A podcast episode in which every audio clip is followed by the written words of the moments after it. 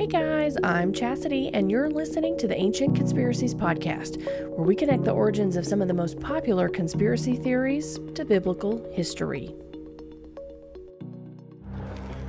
You all look great.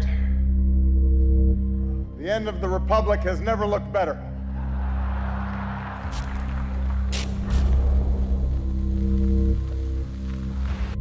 Folks, there is a new world order that's being created.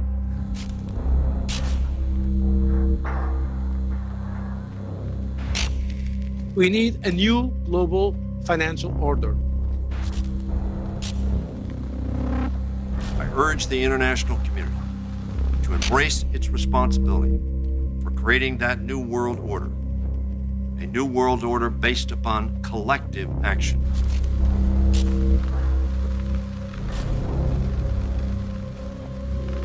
When our founders declared a new order of the ages, they were acting on an ancient hope that is meant to be fulfilled. There is a chance for the President of the United States to use this disaster to carry out what his father, a phrase his father used, I think, only once, and hasn't been used since, and that is a New World Order. Where are we as we think about this time in American foreign policy? Are we at a special moment which is being redefined? Or are we creating a new world order? We're seeing a new world order now being built, a post World War II world order. And I don't think America can retreat from that. I think we have to balance and adapt and adjust uh, to the realities and the currents of this new world order.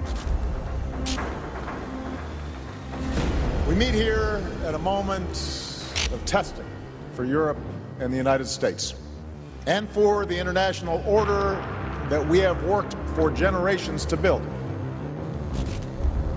You're about to graduate into a complex and orderless world. So I think that everything that we've lived and learned tells us that we will never come out on top if we accept advice from soundbite salesmen and carnival barkers who pretend the most powerful country on earth can remain great by looking inward and hiding behind walls at a time that technology has made that impossible to do and unwise to even attempt. Because this university is blessed with a global vision, and so are you, its graduates now. I believe we, and particularly you, your class, has an incredible window of opportunity to lead in shaping a new world order for the 21st century.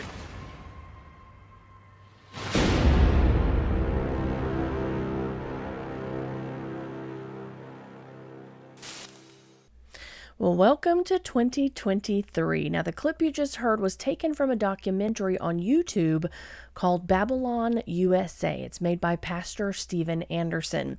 And just a forewarning if you choose to seek out that documentary, I want to make you aware that he's a pretty controversial guy and he holds a pretty strong stand on certain biblical topics, which has garnered him a little bit of a reputation for being somewhat extreme. But he also has some amazing insights into Scripture. So I tend to take what I find to be true and scriptural and leave his more extreme perspectives behind. So, with that said, I have a phenomenal episode for you today. In fact, when I started this podcast back in September, I was laying the timeline just so that I could share this information with you. This episode was the pinnacle that I had in mind when I first started. So I'm so excited that we finally reached this point and that this is how I get to start out the new year. So, there's a book that I've had for several years now called The Fallen Angels and the Origins of Evil, and I actually read it years before realizing who the author was. Her name is Elizabeth Clare Prophet, and she was once a well known New Age teacher. Now, I'm in no way into New Age beliefs or promoting them, but in the intro of her book, she offers a really interesting historic perspective of the fallen angels that falls right in line with what I do believe.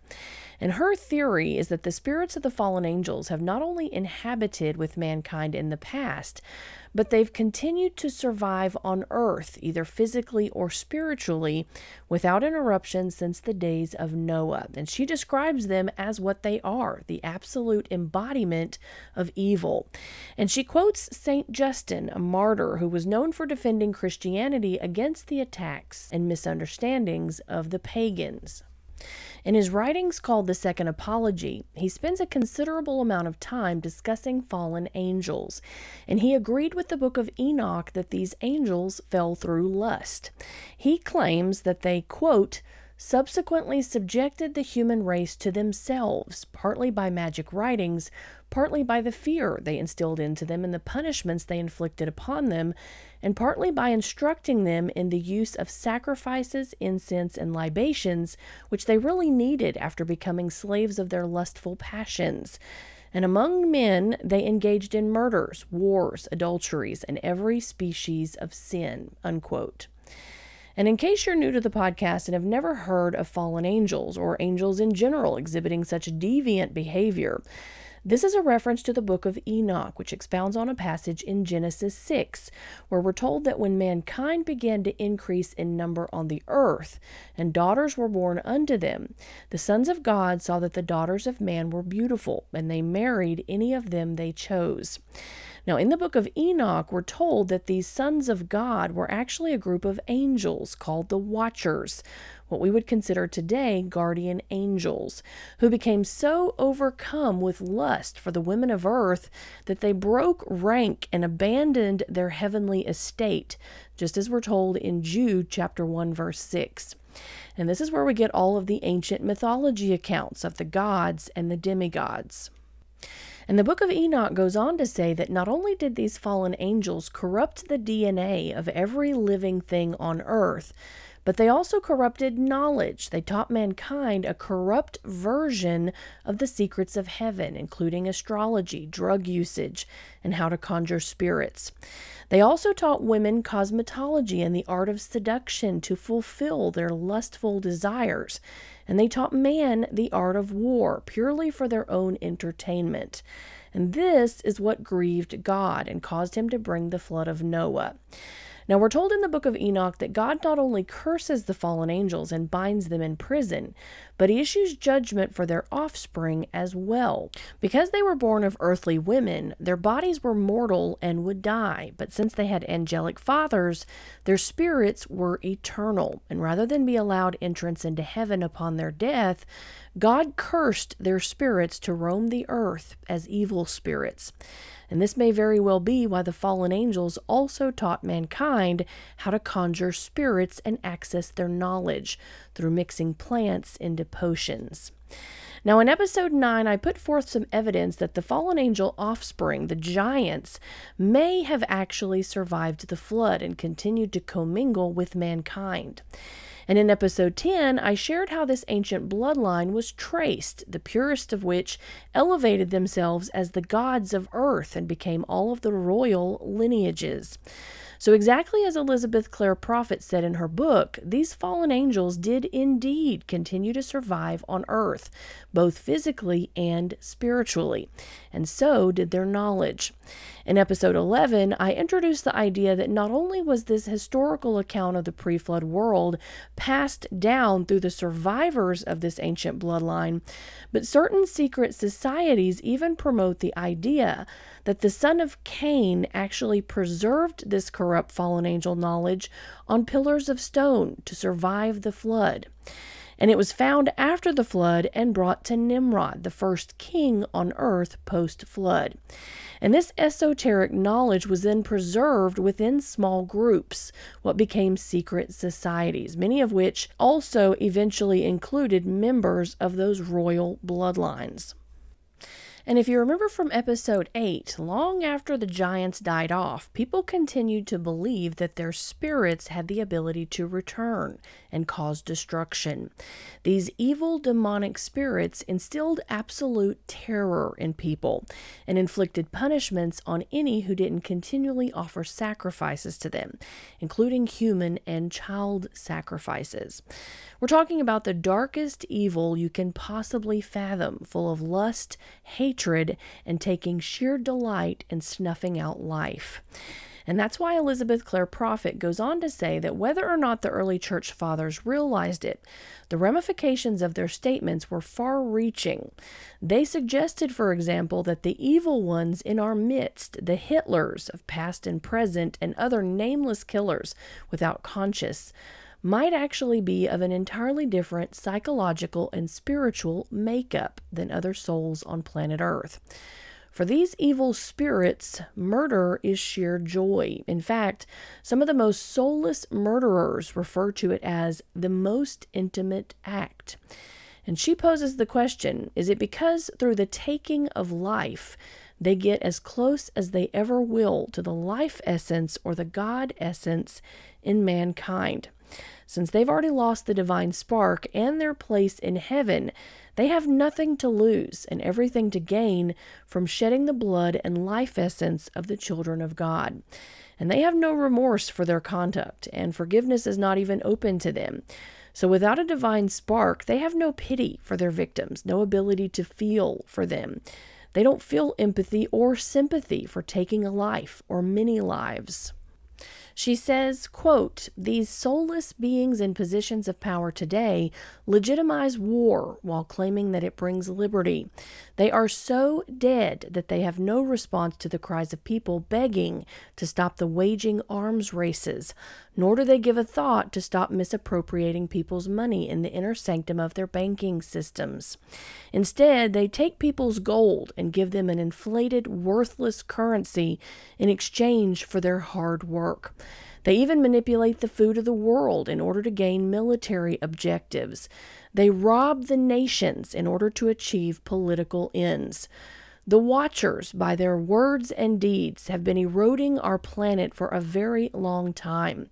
Our civilization, our religion, and if they could, our very souls. They disdain the human race and regard us as nothing more than an experiment to do their bidding, whom so far they've managed to contain by regulation of the basic necessities of life and population control, not only through war, but through abortion. No one but these fallen angels could have masterminded such a complex and cunning scheme to subjugate the people of earth to their total dominion by every means and madness. Unquote.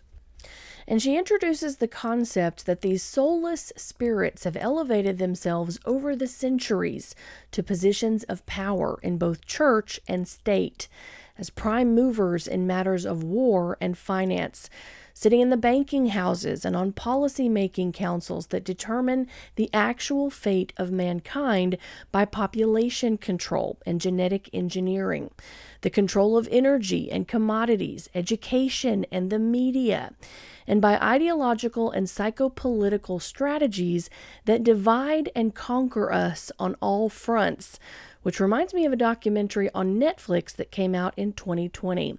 I highly encourage you to watch it if you're able. It was called The Social Dilemma, and it talks about how this very thing is happening on social media platforms today. And that's what I'd like to expound on today. I'm going to share with you the inner sanctum of these demonic entities and how they are currently planning to reunite the nations under one kingdom and bring about the return of their king, Nimrod, the very person who the Bible identifies as the Antichrist. The information that I'm going to share today are notes that I took from a video I stumbled upon back in February of 2021. Now, I'll link the video in the description of today's episode if you'd like to hear it for yourself. But the video is called The Plan is Right on Cue. It's a nod to the famous QAnon movement that was all the rage during President Donald Trump's term. Now, the video connects some of the most recognizable QAnon slogans with the New Age movement, but it also shares a bit of the history of New Age theology and how it connects to the United Nations. And that's what I'm focusing on today. So let's start by introducing the birth of the New Age movement, starting with the mother of New Age beliefs, Alice Bailey. In 1922, she created the Lucifer Publishing Company, and three years later, she changed the name to the Lucis Publishing Company, and it eventually became known as the Lucis Trust. And keep that in mind because it's going to become important in just a minute. Now, Alice Bailey was a serious student and teacher of Theosophy, a religion that promoted Lucifer as an advanced being who descended in order to enlighten what was then primitive man. And this reminds me so much of the very first secret society account mentioned in the 3,000 year old Sumerian tablets, which I discussed in episode 11. In that account, the Anunnaki came to Earth to mine gold, and they modified the genetics of the primitive beings on the planet to create the first Homo sapiens in order to have slave labor. Eventually, after taking pity on mankind, they decided to enlighten them. So basically, in Theosophy, the descent of these, quote, solar angels was not a fall from grace, but rather an act of great sacrifice, as is suggested in the name Lucifer or light bearer. And they wholeheartedly believe that Lucifer came to earth and brought the, quote, black flame of consciousness to the son of Adam. And they believe that this consciousness was his gift to mankind. And for this reason, Lucifer was promoted as a harbinger of light who opened the eyes of primitive man. And this version of history was circulated throughout paganism and it's reappeared in modern day on television shows like Ancient Aliens, which also promotes the concept that sky gods came to Earth, modified our DNA, and then gifted us advanced technology and knowledge. But as we've said before, this is a corrupt version of the story. They did descend to Earth, they did modify the DNA of mankind, and they did gift us advanced technology but they did it for their own exaltation and in direct rebellion against Almighty God. And they ultimately enslaved mankind and exalted themselves as our gods. And that's kind of their pattern to deceive God's creation into worshiping them as God because that's as close as they're ever going to come to overthrowing him. And to prove my point, this is exactly what happened in the Garden of Eden. The serpent deceived Eve into disobeying God by telling her that she would gain the knowledge of God. And this is still the deception being spread today in secret societies and the New Age religion. It's called enlightenment. And in Theosophy, it was called the black flame of consciousness. Now, I said all that to say the teachings of Theosophy were recorded by the Lucifer Publishing Company, which eventually became known as the Lucis Trust. And the Lucis Trust is not only still around, but they are headquartered at the United Nations in both London and New York. And they also have headquarters right next door to the United Nations in Geneva, Switzerland. In fact, you can search for yourself on lucistrust.org. That's L U C I S trust.org that they currently have consultative status with the Economic and Social Council of the United Nations.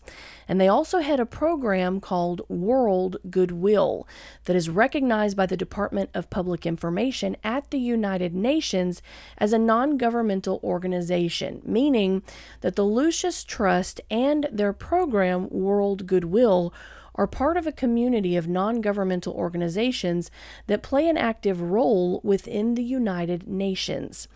And World Goodwill strongly believes that the United Nations should be supported as the main hope for humanity's future. And there are six recognitions promoted by World Goodwill. And here are just a few of the snippets of these recognitions. Number one, humanity is not following a haphazard or uncharted course. There is a plan that has always existed and is part of a greater design in the cosmos. Now, if you remember, there was a famous QAnon slogan trust the plan. Number two, there exists an inner spiritual governance of the world led by enlightened beings whose ideas inspire all forward thinking evolutionary progress in human consciousness. They are known under such different names as the Spiritual Hierarchy, the Society of Illumined Minds, Christ and His Church, and various other spiritual traditions. Humanity is never left without spiritual guidance or direction under the plan. Number three, there is a widespread expectation that as we approach the age of Maitreya, as it's known in the East, the world teacher and present head of the spiritual hierarchy, the Christ, will appear among humanity to sound the keynote of a new age. Y'all, this is right on their website. Now, my Texan is coming out. And we know that the age that they are speaking of is the Novus Ordo Seclorum, the age of Apollo or the age of Horus. In Buddhism, it was the age of Maitreya, and the head of that spiritual hierarchy of enlightened beings is the Christ of the pagan world, the Antichrist in Christianity. Number four, there are millions of mentally alert people in all part of the world who are in touch either subconsciously or consciously with the plan to work to give it expression. Now, this is talking about meditation, which is taught through another branch of the Lucis Trust, which I'll expound on in a minute. Number five, the heart of humanity is sound. Now, I don't really have anything enlightening to say about this other than the power of what we allow ourselves to hear and the spiritual power that is behind what we are hearing. Now, this could be a reference to music, movies, and media, all of which could be working in cooperation to promote a narrative that will deceive the nations in the end days. Joseph Goebbels, a German Nazi politician, had a famous quote where he said, If you tell a lie big enough and keep repeating it, people will eventually come to believe it. And we're going to touch on this concept in a future episode. And number six, the plan for humanity is based on the principles of sharing, cooperating, practical brotherhood, and right relationships between all people and between nations which basically means share the wealth and equality. No one country is higher than another, no one religion is more important than another. We're all going to be a single empire one day. So, just to recap, they're telling us that there is a plan guided by a spiritual governance of enlightened beings who know the plan and are guiding us into an age where their leader, the world teacher, will come to fulfill the plan. That's what it says right on their website. And the New Age religion is the spirituality that runs the United Nations. In fact, there's another article that I'll link in the description of today's podcast from Susan MacNeil titled The Spiritual Work of the United Nations and the Liberation of Humanity.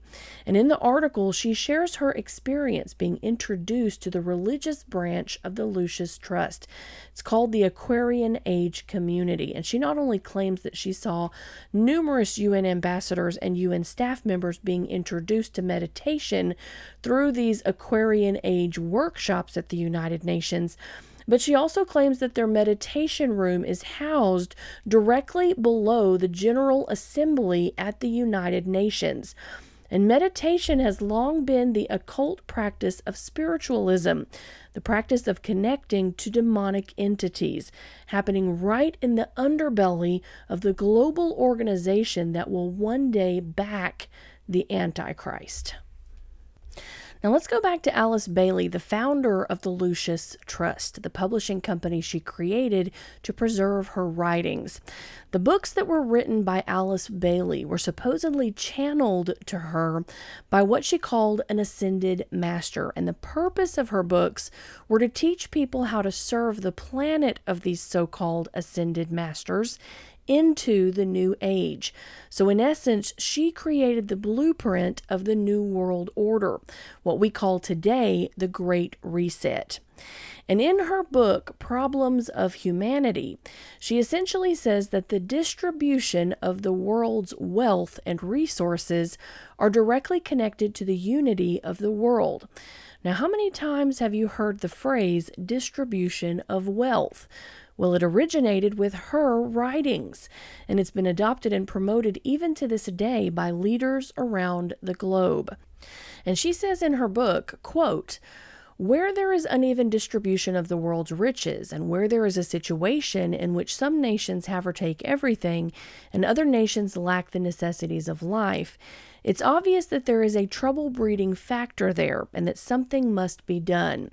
It is therefore essential for the future happiness and progress of humanity that we set aside the old political, religious, and economic ways which have not progressed in their thinking for hundreds of years. Unquote. And this is where we get the progressive movement, moving us out of those old, quote, archaic ideas and advancing us towards consciousness and connectivity with these demonic entities. And here's where it gets really interesting. In her book, The Externalization of the Hierarchy, she starts laying out this final age and how it will be brought about. And she claims that education will play a large part in it. Quote, the system of education will be utilized as the medium of reaching the masses and swinging them into line with the major ideas. And this will be done not by force, but through right understanding, through analysis, discussion, and experiment. Curiously enough, the spiritual hierarchy will then work largely through the world scientists, who, being at that time convinced of the factual reality of the soul and wise in the uses of the forces of the soul, will constitute a linking body of occultists. Unquote.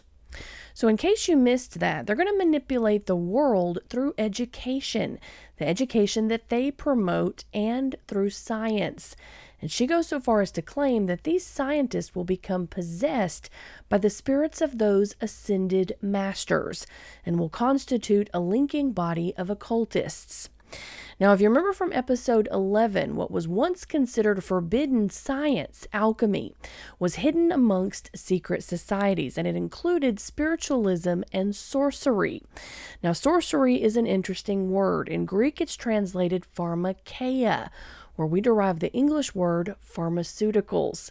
So these forbidden sciences used to access the spiritual realm was at one point in history only studied within secret societies. In fact, one of the most popular secret societies of the 17th century, the Rosicrucians, claimed to be the last of the sorcerers and the first of the scientists. So it makes perfect sense that she connects scientists with demonic knowledge and claims that they will eventually be used as a vessel of it as well. Now, am I saying that your primary care doctor is possessed? Absolutely not. But what have we seen on a global scale since early 2020? Who were the leading experts that were promoted above even the authority of governments that determined when we all needed to wear a mask and when we all needed to stay home and then when we all needed to take the jab to rejoin society? It was the scientists. And who came out of the woodwork to re educate all of the perceived misinformation being circulated during that time? It was the fact checkers, just as Alice Bailey prophesied that we would be manipulated through education and science on a global scale. And today, they aren't just private scientists. There's been a global merging of pharmaceuticals with corporations and oligopolies, which control the market and reduce competition. We are seeing the reduction of choice down to only one option controlled by globalists who want a one world order. In fact, at one point, the Lucis Trust singled out both George Soros and the Bill and Melinda Gates Foundation for being key contributors to their cause, proving that the Lucis Trust who wrote the demonically inspired blueprint for the Great Reset, is backed and promoted by the wealthiest globalist socialist leaders who in the book of Revelations are called kings without kingdoms, who will one day back the Antichrist. Now, in Alice Bailey's book, Externalization of the Hierarchy, she goes on to outline nine steps to achieve this New World Order. And keep in mind that these were written in the early 1900s, but they are shockingly accurate for what we are experiencing today. Number one, the New World Order must meet an immediate need and not satisfy an idealistic vision.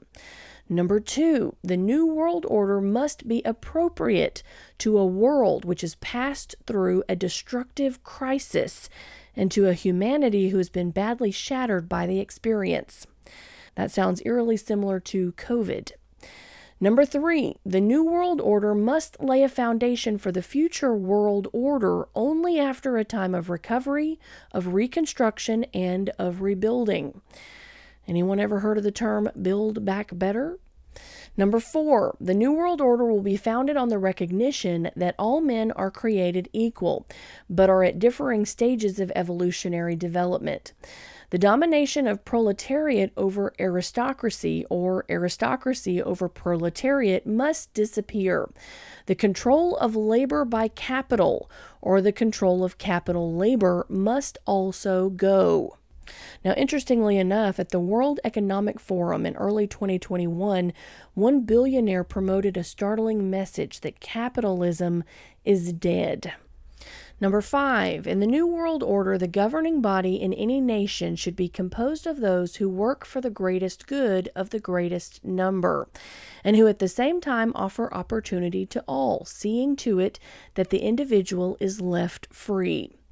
Number six, the New World Order will be founded on an acute sense of responsibility.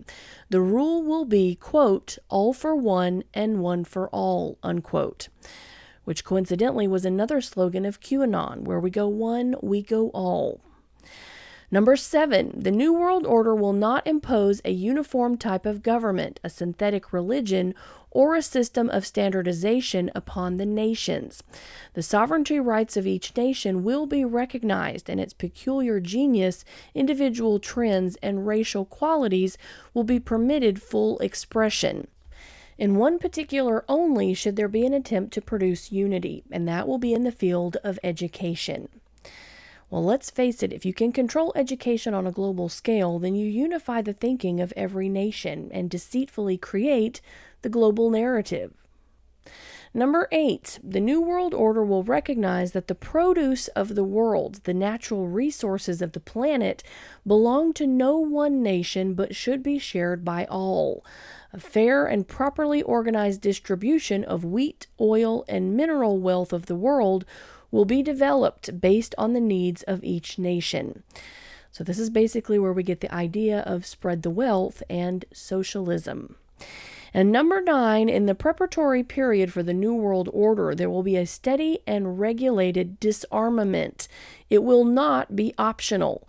No nation will be permitted to produce equipment for destructive purposes or infringe the security of another nation.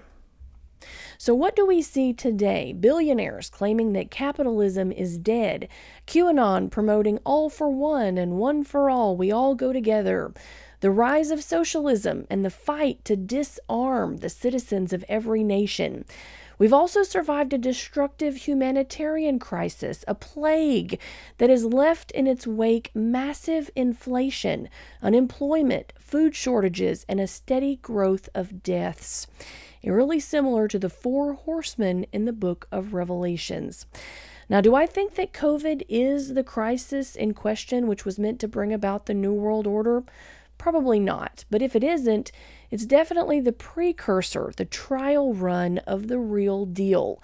And there are some very interesting theories circulating for what that real crisis might actually be. And that's where we're going to pick up next time. So, as I mentioned last episode, I have a new resource that I'd like to get up and running for you, my listeners. I'm currently in the process of building a Patreon page so that I can offer a platform for community discussion as we go forward. And I'd love to create a library of reference material, including documentaries that I've saved, which can no longer be found online, PDFs of books, pictures, links, and other information that I've collected over the years, where you can not only see what it is that I'm talking about, but also research it more for yourself. And as I've been setting this up, Along with continuing to research new content for the podcast, I've realized that there isn't enough time in the week to do it all. I don't have a team of researchers or technical assistants. I do all of my own work, so rather than continuing to air weekly, I'm going to begin airing every other week and just making slightly longer episodes. This will give me the time to adequately research the topics so that you can get the most accurate information while also managing my Patreon page and my projects. So, just a heads up the next episode will air in two weeks, and I thank you in advance for understanding. In the meantime, if you're loving the podcast, please consider becoming a listener supporter and helping me do what I love so that I can share this knowledge with others. There's a link in the description of today's episode if that's something you're interested in. But if financial support isn't an option, please consider leaving me a review on whatever platform you're using. Reviews help my podcast tremendously to bring credibility for those who aren't familiar with my show. And as always, hit that subscribe button if you haven't already and share this podcast with a friend. We'll see you next time.